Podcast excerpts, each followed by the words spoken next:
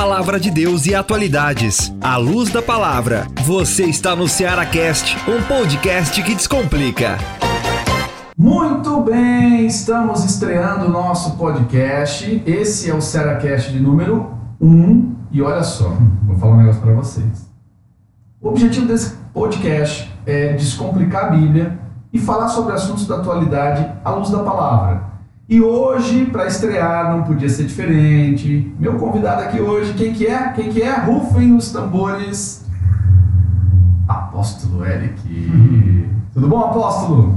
Olá, estamos bem sim, graças a Deus, né? Dando início a sonhos e projetos, né, Marcos? Nossa, isso aqui né, é um sonho que está nascendo aqui. Que bom. E com certeza vai ser bacana. Acompanha aí, toda semana vai ter podcast novo entrando, vai ter assuntos diferentes. Se quiser sugerir assunto, também sugere assunto. De repente você tem dúvidas sobre coisas da palavra de Deus aí que te geram, fala que a gente vai trazer aqui a luz da palavra para esclarecer todas as dúvidas. E não podia ser diferente. Nós vamos começar esse podcast falando sobre paternidade. Esse é um assunto que a gente tem tratado muito aqui na série de Deus e eu tenho certeza que é um assunto que nos interessa. E eu já vou entrar de cara com os dois pés no peito. Apóstolo, pergunta: as pessoas que têm dificuldade de se relacionar com Deus, normalmente isso pode ser ocasionado por dificuldade em relacionamentos dentro de casa, principalmente com a questão do pai na paternidade?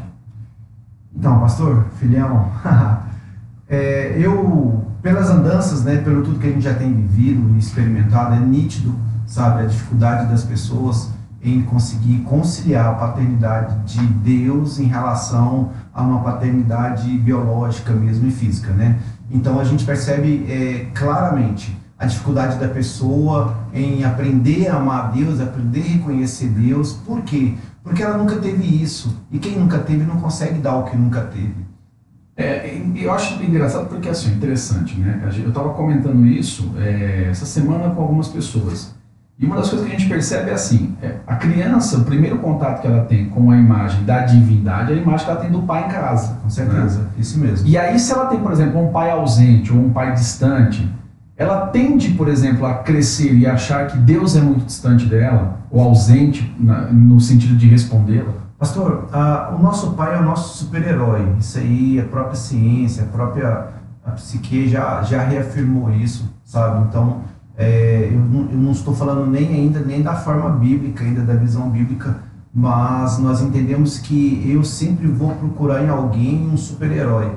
E é interessante isso, porque é, eu tenho uma filha, né, a Laurinha, eu acho que boa parte das pessoas já conhecem, e é interessante que tem momentos que ela se pega olhando para mim e é nítido que ela olha para nós e, e vê um super-herói, sabe? Você também é pai, então assim, é algo que a gente tem que se atentar e, e começar a observar. Por quê? Porque a, as a referência, a, aquilo que aquela pessoa, aquele pai, ela está vendendo, está passando, é o que vai ser implícito, vai ser empregado na vida da pessoa. E aí é onde está todos os detalhes. Por quê? Porque às vezes a gente não consegue ter isso, ou porque a gente nunca teve, a gente começa a depositar essa paternidade sobre pessoas que talvez não tenham uma referência, não tenham uma ligação. E a gente cresce, né, a gente se desenvolve com essa dificuldade de justamente tentar entender o que é paternidade. E hoje, né, como pastores, como apóstolo aqui do ministério, já com esses anos de experiência, a gente percebe que as pessoas elas desejam é, amar e ser amada por Deus, né? E óbvio, a Bíblia fala que Deus ele é amor e automaticamente a gente entende que ah, Deus ele já está disponível, já liberou o seu amor sobre a nossa vida, porque a Bíblia mesmo fala em João 3,16 que ele amou o mundo de tal maneira entregou seu filho. Pronto, nós temos essa referência. De um lado, nós entendemos que Deus ele está pronto a nos amar. Na verdade, ele já nos ama, né? Agora, a grande questão é a seguinte: como eu vou é, retribuir esse sentimento, como eu vou retribuir esse amor, essa paternidade de filho para com pai. E às vezes as pessoas se pegam aí nessa, nesse, nesse dilema, nessa circunstância, onde elas não conseguem discernir né, como é esse relacionamento, como é essa comunhão, como é essa coinonia com Deus de pai para filho. Ok? Exemplo, tem pessoas que se relacionam com Deus como amigo, talvez como um conhecido, às vezes coloca ele como Deus mesmo. Mas é impressionante que eu, quando eu oro, quando eu falo com Deus, eu trato ele como meu pai. Eu entendo que quando eu vejo Deus como pai, eu me coloco numa posição de intimidade. Peraí, aí você falou uma coisa que eu acho que é interessante a gente entrar aí. É a diferença entre tratar Deus como um amigo e tratar Deus como pai. Isso muda até a questão de, por exemplo, como eu me sinto merecedor ou não daquilo que ele conquistou para mim. Com toda certeza. E um grande detalhe é o seguinte, pastor. Ah, o que a gente tem que se atentar é o seguinte, porque como talvez a gente não tenha boas referências paternas, e a gente, a gente, eu brinco, eu gosto de uma frase que eu falo que às vezes nós nos tornamos vítimas de vítimas também, né? Porque a gente vai olhar às vezes o histórico da família do pai, ele também teve grandes problemas ali, talvez não soube compreender e nem liberar esse amor, porque também nunca teve. Né? Mas quando você toma uma decisão, você se dispõe a amar Deus, você vai entender e perceber que o amor de Deus ele é fiel. Então você começa a criar uma personalidade de de paternidade de filho para Deus também, onde você vê a fidelidade dele, você começa a encontrar em Deus aquilo que talvez você nunca teve naturalmente falando. E não está errado da gente dizer, não está errado da gente pensar dessa forma. Por quê? Porque infelizmente, como eu disse, a gente se torna vítima de vítima. E aí é hora, você tem que viver de decisões, e a gente entende isso, a gente vive de decisões, pastor. E a grande questão é o seguinte: eu decido amar e eu decido ser amado. Então eu decido ver Deus como pai. Inicialmente, talvez se você não tem essa visão de paternidade, vai, vai, é, talvez vai exercer de você um exercício, uma força maior para que isso aconteça. Mas com o passar do tempo, você vai perceber que já se torna diferente. Porque quando você tem essa questão da paternidade, aí eu vou te fazer uma pergunta, né? É assim, ó. É, se eu vejo Deus como amigo e se eu vejo Deus como pai, isso vai mudar até meu relacionamento em relação à intimidade, por exemplo a intimidade que eu tenho com um pai é diferente da intimidade que eu tenho com um amigo. Isso vai se refletir, por exemplo, na minha oração, na minha, na minha comunhão com Deus? Com, com toda certeza. Eu, eu a, a, pelo menos a tendência é eu ter intimidade com meu pai. De sentar ao lado dele, de discutir, de falar coisas que talvez a gente não fala com um amigo. E aí essa talvez seja o problema, porque como eu tive a ausência disso muitas vezes dentro do lar, eu não vou saber como ter isso com Deus. Com toda certeza, pastor. E é aí aonde a igreja ela tem esse papel importante né, de, de destacar essa questão da paternidade. Por quê? Porque se a gente não entende a paternidade sobre a nossa vida, e realmente tem pessoas que não entendem, não vivem, e aí ela pode ter dois caminhos, ou procurar um psicólogo, ou procurar uma igreja que tenha visão de paternidade, onde sobre ela vai se desenvolver todo esse trabalho né, de aprimoramento, de desenvolver, de se capacitar e de principalmente entender que amor que é esse. Né? Eu, eu, eu, eu é, deixa eu abrir um parênteses aqui, uma coisa bem interessante. Né? Eu, eu às vezes paro para falar com Deus, com meu pai, né? e aí eu às vezes pergunto para ele, pai, qual que é a direção, qual que é o caminho? Né? É, como que eu vou tratar às vezes a igreja ou tal circunstância. E aí você percebe que às vezes a sua oração, quando você trata de um pai, ela se torna diferente. E é isso que é legal. Sabe, pastor, por quê? Porque eu preciso entender pai, ele gera destino, a gente tem que entender isso. Bacana. Pai, ele gera destino, pai, ele gera capacitação, o pai, ele gera autoridade, sabe? O pai, ele mostra o norte para a nossa vida. Então, eu, eu, quando eu vejo Deus com essa visão de paternidade, eu me coloco diante dele, né, buscando dele o verdadeiro e genuíno destino que ele tem para a minha vida. Né? Eu, algumas pessoas falam o seguinte: ah, é, existe vários caminhos e existe várias, é, várias oportunidades na vida. Só que a gente, se a gente for olhar, pastor, a gente não entende desse jeito. Né? Eu entendo o seguinte: há um caminho, há uma verdade, há uma vida. Ou seja, há um caminho, há um destino. Então, quando eu entendo que Deus é o meu Pai, eu, eu tento a partir de então entender que destino, que caminho é esse que Ele está gerando na minha vida. Uma vez que eu entro para dentro desse caminho, eu começo a me tornar a sua imagem e a, e a, semelhança daquele que é o meu Criador, que é o meu Pai. Ou seja, o DNA, a genética, toda a grandeza dele começa a ser implícita e, e, se manifestar de nós. Que bom que você, desculpa te interromper, mas que bom que você puxou esse assunto aí. Você sabe por quê? Porque recentemente você ministrou aqui na igreja sobre a crise de identidade. Sim. E isso está relacionado, por exemplo, à paternidade. 100%. É absolutamente 100%. Não, a gente, né, é 1 Coríntios 11, 1, Paulo é, ele faz uma, uma, uma chamada, ele faz uma cobrança da congregação, falando assim: sejam meus imitadores, como eu sou de Cristo. Ou seja, Paulo ele olha para Cristo e aí automaticamente quando a gente olha para Paulo a gente vê quem? Cristo. Então as pessoas quando olham para você ou quando olham para mim quem que ela tem que ver? Cristo. E é interessante que Paulo não transfere a responsabilidade. Ele não fala assim, gente, olha, imitem Cristo, né? Não. Ele poderia falar assim, olha, deixa eu, deixa eu sair aqui, deixa eu transferir a responsabilidade, você imita Cristo direto, porque aí eu não, não sou responsável. Mas ele chama para ele a responsabilidade e fala assim, olha, imitem a mim, Sim, sim. como eu imito a Cristo. É isso que é legal. E esse, e esse é, eu acho que o grande papel do pai, né? Porque quando a gente olha para a figura de pai dentro do lar, o pai ele tem um papel de ser provedor.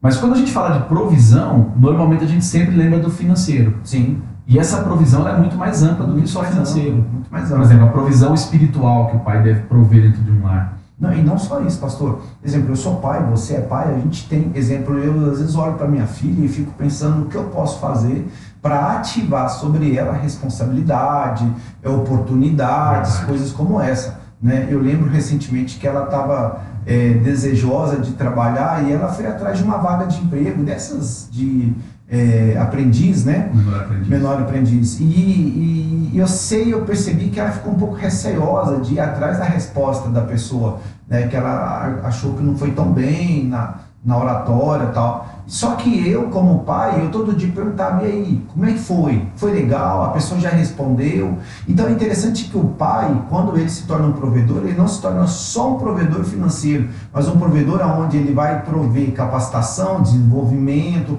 habilidade, um norte, né? Novamente eu torno a dizer um destino. Destino. E é isso que a gente tem que, que entender e se colocar. Então quando eu olho para Deus como um pai, eu encontro nele o suprimento daquilo que talvez eu nunca tive, né? De um pai biológico, talvez possa ter me dado um destino. Mas aí você pode falar, Eric, mas eu tive um bom pai, um, meu pai biológico foi maravilhoso.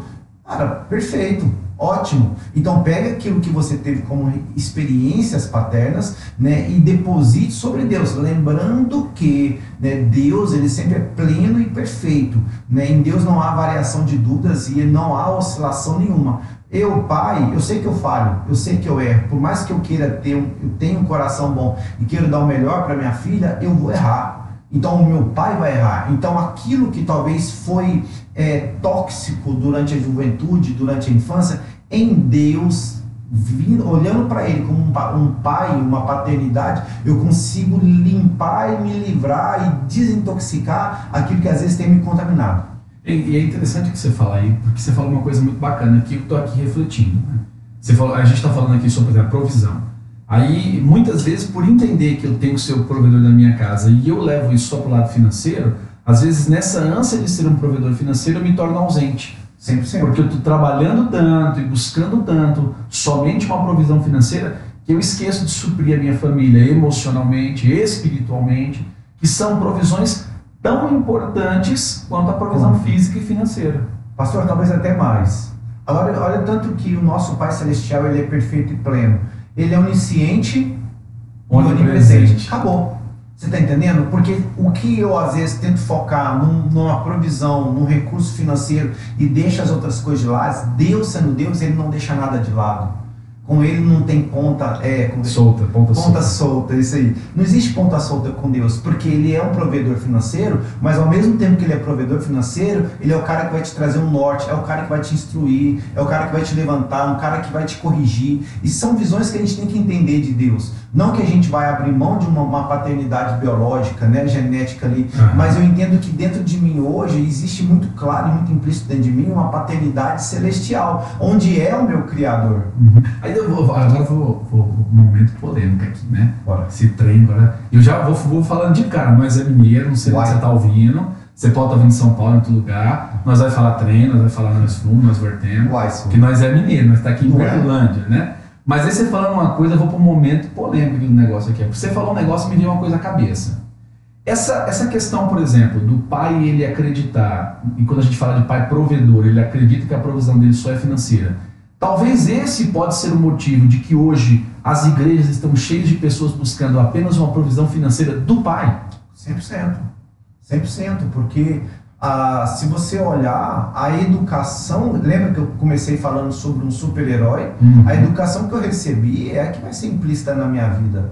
Você entende? É, Existem alguns estudos que dizem que a criança de 0 a 12 anos é a fase onde ela mais absorve informação intelectual, né? onde aquilo vai se tornar é, princípios e perfis comportamentais para o resto da sua vida.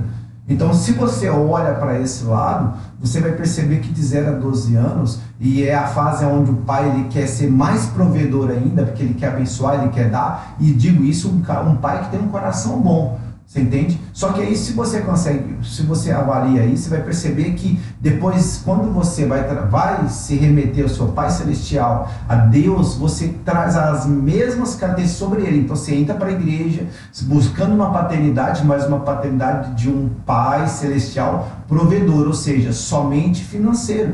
E na verdade, sabe, pastor, eu vejo o seguinte, a provisão celestial, a provisão que a tanta Bíblia fala, ela se torna uma consequência na nossa vida daquilo que a gente entende que é a nossa fidelidade para com Deus. Porque a gente fala de prosperidade, a primeira coisa que as pessoas imaginam é dinheiro, né? Com toda Quando a gente fala de prosperidade é dinheiro. Recentemente eu estava até conversando com, com o pessoal do, do, do estudo dos lares, né? Um dos que eu coordeno, e aí eu estava falando sobre essa questão da prosperidade, que às vezes a gente fica tão preso à prosperidade financeira que a gente esquece que a prosperidade é muito mais abrangente. Até porque há situações em que o dinheiro não vai resolver o teu problema. Por exemplo, é, você tem uma doença que o dinheiro não compra cura. E isso está incluso na prosperidade que o Pai nos proveu através de Jesus Cristo na cruz. Sim, sim. Olha só que legal. É, Hebreus capítulo 12, eu abri a Bíblia aqui para falar algo. Ele diz o seguinte: é, meu filho, não despreze a disciplina do Senhor, nem se magoe com a sua repreensão, pois o Senhor disciplina quem ama e castiga todo aquele a quem aceita como filho. E é interessante, pastor, que a gente às vezes, e eu não te nego, por um bom tempo eu tentei achar é, mil formas de traduzir essa, esses, esses versículos bíblicos né, de Hebreus 12, é, versículo 5 adiante, e, e na verdade não tem uma segunda interpretação. É isso. Deus, Já tá né? Deus disciplina a quem ama.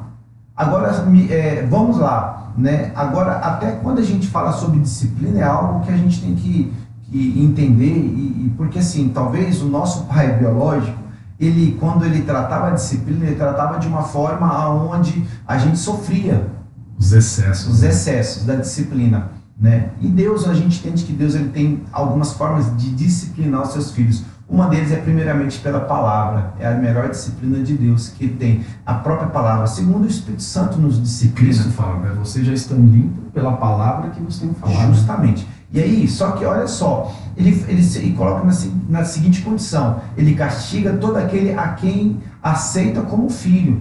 Então, se você percebe, existe primeiramente uma aceitação de Deus sobre nós como filhos. Aí você vai falar assim, não, mas então nós podemos ou não ser filhos de Deus? Não, não é isso que a Bíblia está falando. Ele está falando o seguinte, se você se vê como filho, ele te aceita como filho. É questão de eu aceitar também a paternidade de Deus, né? Justamente, né? porque a rebeldia, né, é, eu acho que dentro do que você me questionou sobre a, a dita polêmica, né? É, é, é, justamente isso. Eu posso estar, eu posso viver, eu posso estar aqui dentro, eu posso congregar, eu posso fazer tudo, mas eu não me submeto. Aí fica difícil. Isso é, é interessante de falar, porque a palavra submissão ela traz consigo um peso do que nós entendemos por ser submissão. A gente entende submissão como ser subjugado são coisas diferentes, né? Muito é, eu eu estava até pegando a tradução, a tradução não, a interpretação do dicionário mesmo, né? Sobre a palavra submissão e uma das coisas que está escrito lá é disposição em obedecer. Pronto. E é verdade. É disposição. Eu estou disposto. É. E é isso que a gente tem que entender. Ó, quer ver? Hum, cadê você? Aí. Ó, Versículo 7. E é para a disciplina que perseverais. Entendeu? E aí, aqui quando você traduz, e aí é, é isso que é legal da Bíblia, quando você tem a tradução do Strong, ele, traz a palavra paideia. Paideia. Olha que legal. E ele fala assim: todo o treino e educação infantil que diz respeito ao cultivo de mente e moralidade empregada para esse propósito, ora ordens e admoestações, ora repreensão e punição, ok?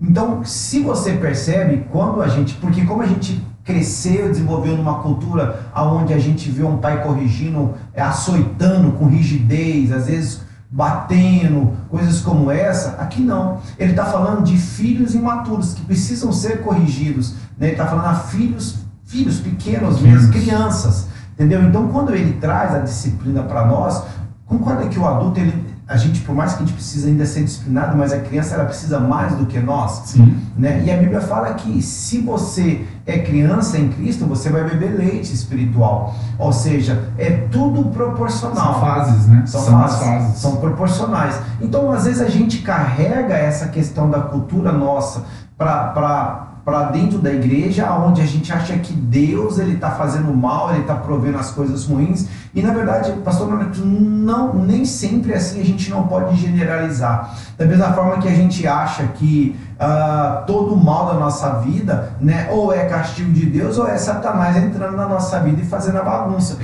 é terceirizar, né? Terceiriza tudo que está acontecendo em vida.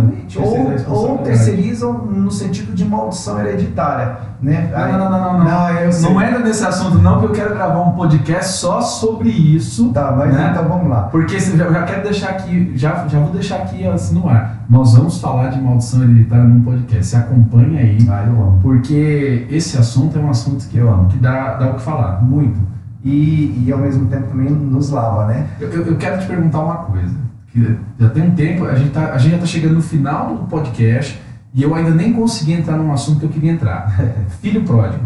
Parábola do filho pródigo. Ali mostra um filho que, num determinado momento, falou para o pai assim: Olha, eu quero viver minha vida. Sim. Me dá o que é meu, uhum. que eu vou viver minha vida. E aí, o que, que acontece ali? No momento em que ele percebe que ele tinha gastado tudo, tinha se prostituído, estava vivendo uma vida terrível, e aí a Bíblia fala que inclusive ele estava comendo a comida dos porcos, ele percebe que ele tinha a casa do pai, onde ele podia voltar e que até os empregados eram mais bem tratados. E aí ele volta, ele fala assim, se meu pai pelo menos me aceitar como empregado já tá bom. Sim, Mas quando ele chega ali, o pai recebe ele com carinho de pai. Sim. A questão é, o outro filho, ele se sente é, injustiçado.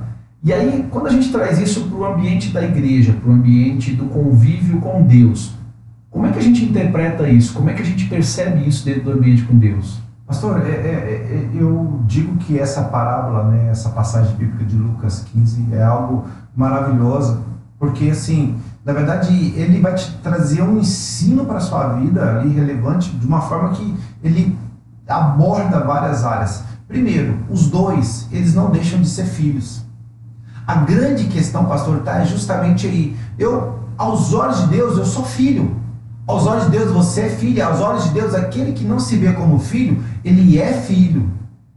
Só que às vezes o filho ele se coloca, ele se coloca como servo, ou você tem a liberdade de se colocar realmente como filho de Deus, aonde você pode se posicionar como servo ou como filho. O servo, ele está junto ao pai, mas não se vê no direito de desfrutar de todos os benefícios que tem andado junto do pai.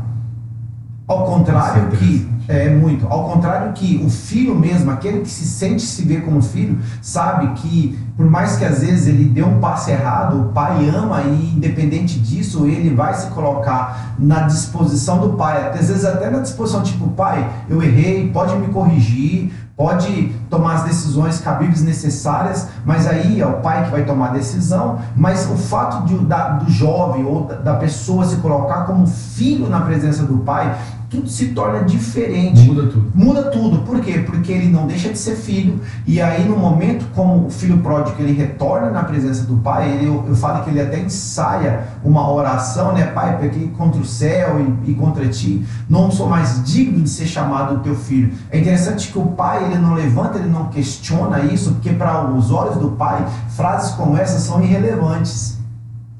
Você entende? Ao contrário, que talvez para o filho não é. Mas quando você tem experiências como essa, de erros, ou de acertos e ver que Deus continua sendo Deus ou seu pai continua sendo seu pai, a genética, o DNA dele está sobre você, dentro de você, você vai entender que independente da circunstância que você vive hoje, você não perde a sua paternidade, você continua sendo filho e ele continua sendo pai e a herança disponível sempre vai permanecer acessível. Porque essa não é uma condição conquistada, essa é uma, uma condição que você tá ali, é sua. É, aconteceu. Aconteceu. E é. Porque um filho ele não conquista a paternidade, do, a filiação ao pai. né? Aconteceu, né? Ele nasce filho. É, e uma coisa legal que a gente às vezes até brinca comenta com algumas pessoas quando fala assim, ah, eu vou ser pai. Cara, glória a Deus. Porque quando você se torna pai ou mãe, você entende o verdadeiro amor de Deus. Porque como talvez você não recebeu, e você se esforça para receber algo de Deus ali, uma paternidade, tentando entender,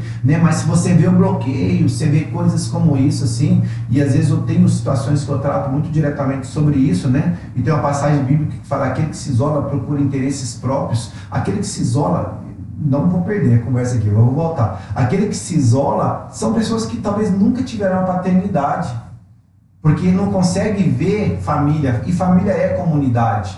Então as pessoas para não se machucar, porque eu estando com pai, mãe, irmãos, coisas como essa, eu estou muito propenso a, a ferir, a ser machucado. Só que a pessoa que se isola é porque ela nunca teve momentos na vida dela onde ela teve diante de um pai ou ao lado do pai andou, viveu, experimentou, sabe? E aí quando a gente olha para isso, a gente percebe que nós, aos olhos de Deus, essa posição dele é que ele tomou decisão, né, não muda.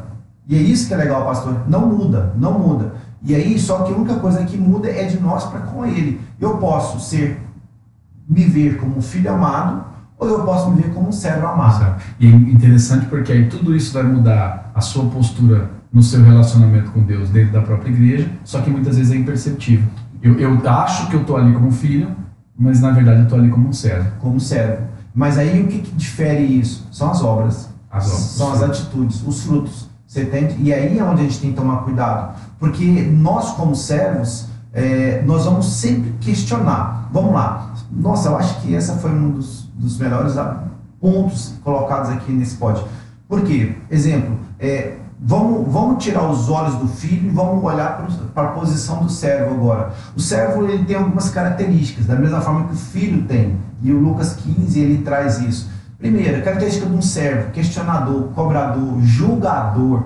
Você está entendendo? Ele não se posiciona como filho. Então ele sempre vai olhar para o filho e vai julgar o filho. Ele sempre vai olhar a postura do filho e vai condenar o filho. Por quê? Porque ele não se vê merecedor como aquele outro merece. Mas como ele não teve uma linhagem, não teve uma, uma instrução, é, eu sempre brinco, eu falo assim, você nunca desejou andar num carro melhor porque talvez você nunca teve aquele para um dia ter comparativos. E você às vezes não consegue se ver como filho porque você nunca se colocou nessa posição de filho.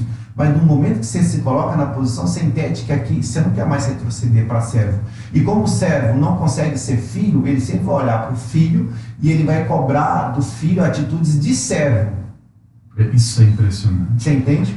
Olha, infelizmente nós estamos no final. Chegamos no final, né? Assim, olha, vou falar um negócio para você. A gente tinha conversa para mais duas horas e meia, Ah, mas infelizmente nós temos que encerrar. Mas assim, eu queria agradecer demais, apóstolo, por estrear aqui esse podcast, o SeraCast. A gente tem como objetivo isso aqui, realmente, ó, bater esse papo sobre a palavra de Deus, descomplicar a Bíblia, porque Sim. muitas vezes a gente complica o relacionamento com Deus. A gente torna o relacionamento com Deus um relacionamento justamente de servo e não de filho. Né? É isso mesmo. E filhão, é, eu tenho só para colocar algo aqui, alguns, alguns pontos bem, bem legais, só para a gente encerrar. E antes eu quero verdadeiramente dar os parabéns pela iniciativa e agradecer a você pelo, pela, pela sua prontidão em fazer um trabalho como esse. Eu tenho certeza que vai alcançar muitas vidas. Olha só, o filho sempre ele vai ter liberdade diante do pai. Primeiro ponto. Segundo, o filho ele sempre entenderá que existe uma herança disponível. Sabe? Sempre. O filho nunca vai deixar de chamar seu pai de pai. O pai entende que mesmo o filho errando, ele continua sendo filho. E o pai perdoa os erros, pois sabe que o filho não é um erro, e sim ele viveu um erro. O pai não poupa esforços para abençoar seu filho, e o pai vai sempre em direção ao seu filho. Meu Deus, dá nem vontade de terminar isso aqui. Gente, chegamos no final. Queria agradecer demais ao apóstolo por ter participado com a gente aqui do SeraCast. Semana que vem tem mais um SeraCast aí no ar. Nós vamos falar sobre é, muita coisa bacana aqui. Então, agradecendo a todo mundo que está ouvindo, compartilhe esse podcast com outras pessoas. Faça desse podcast um veículo para a gente poder levar a mais pessoas e a mais lugares a palavra de Deus. Obrigado, espero que tenha feito sentido para você. Deus te abençoe. Tamo junto. Você ouviu Ceará Cast, um podcast que descomplica.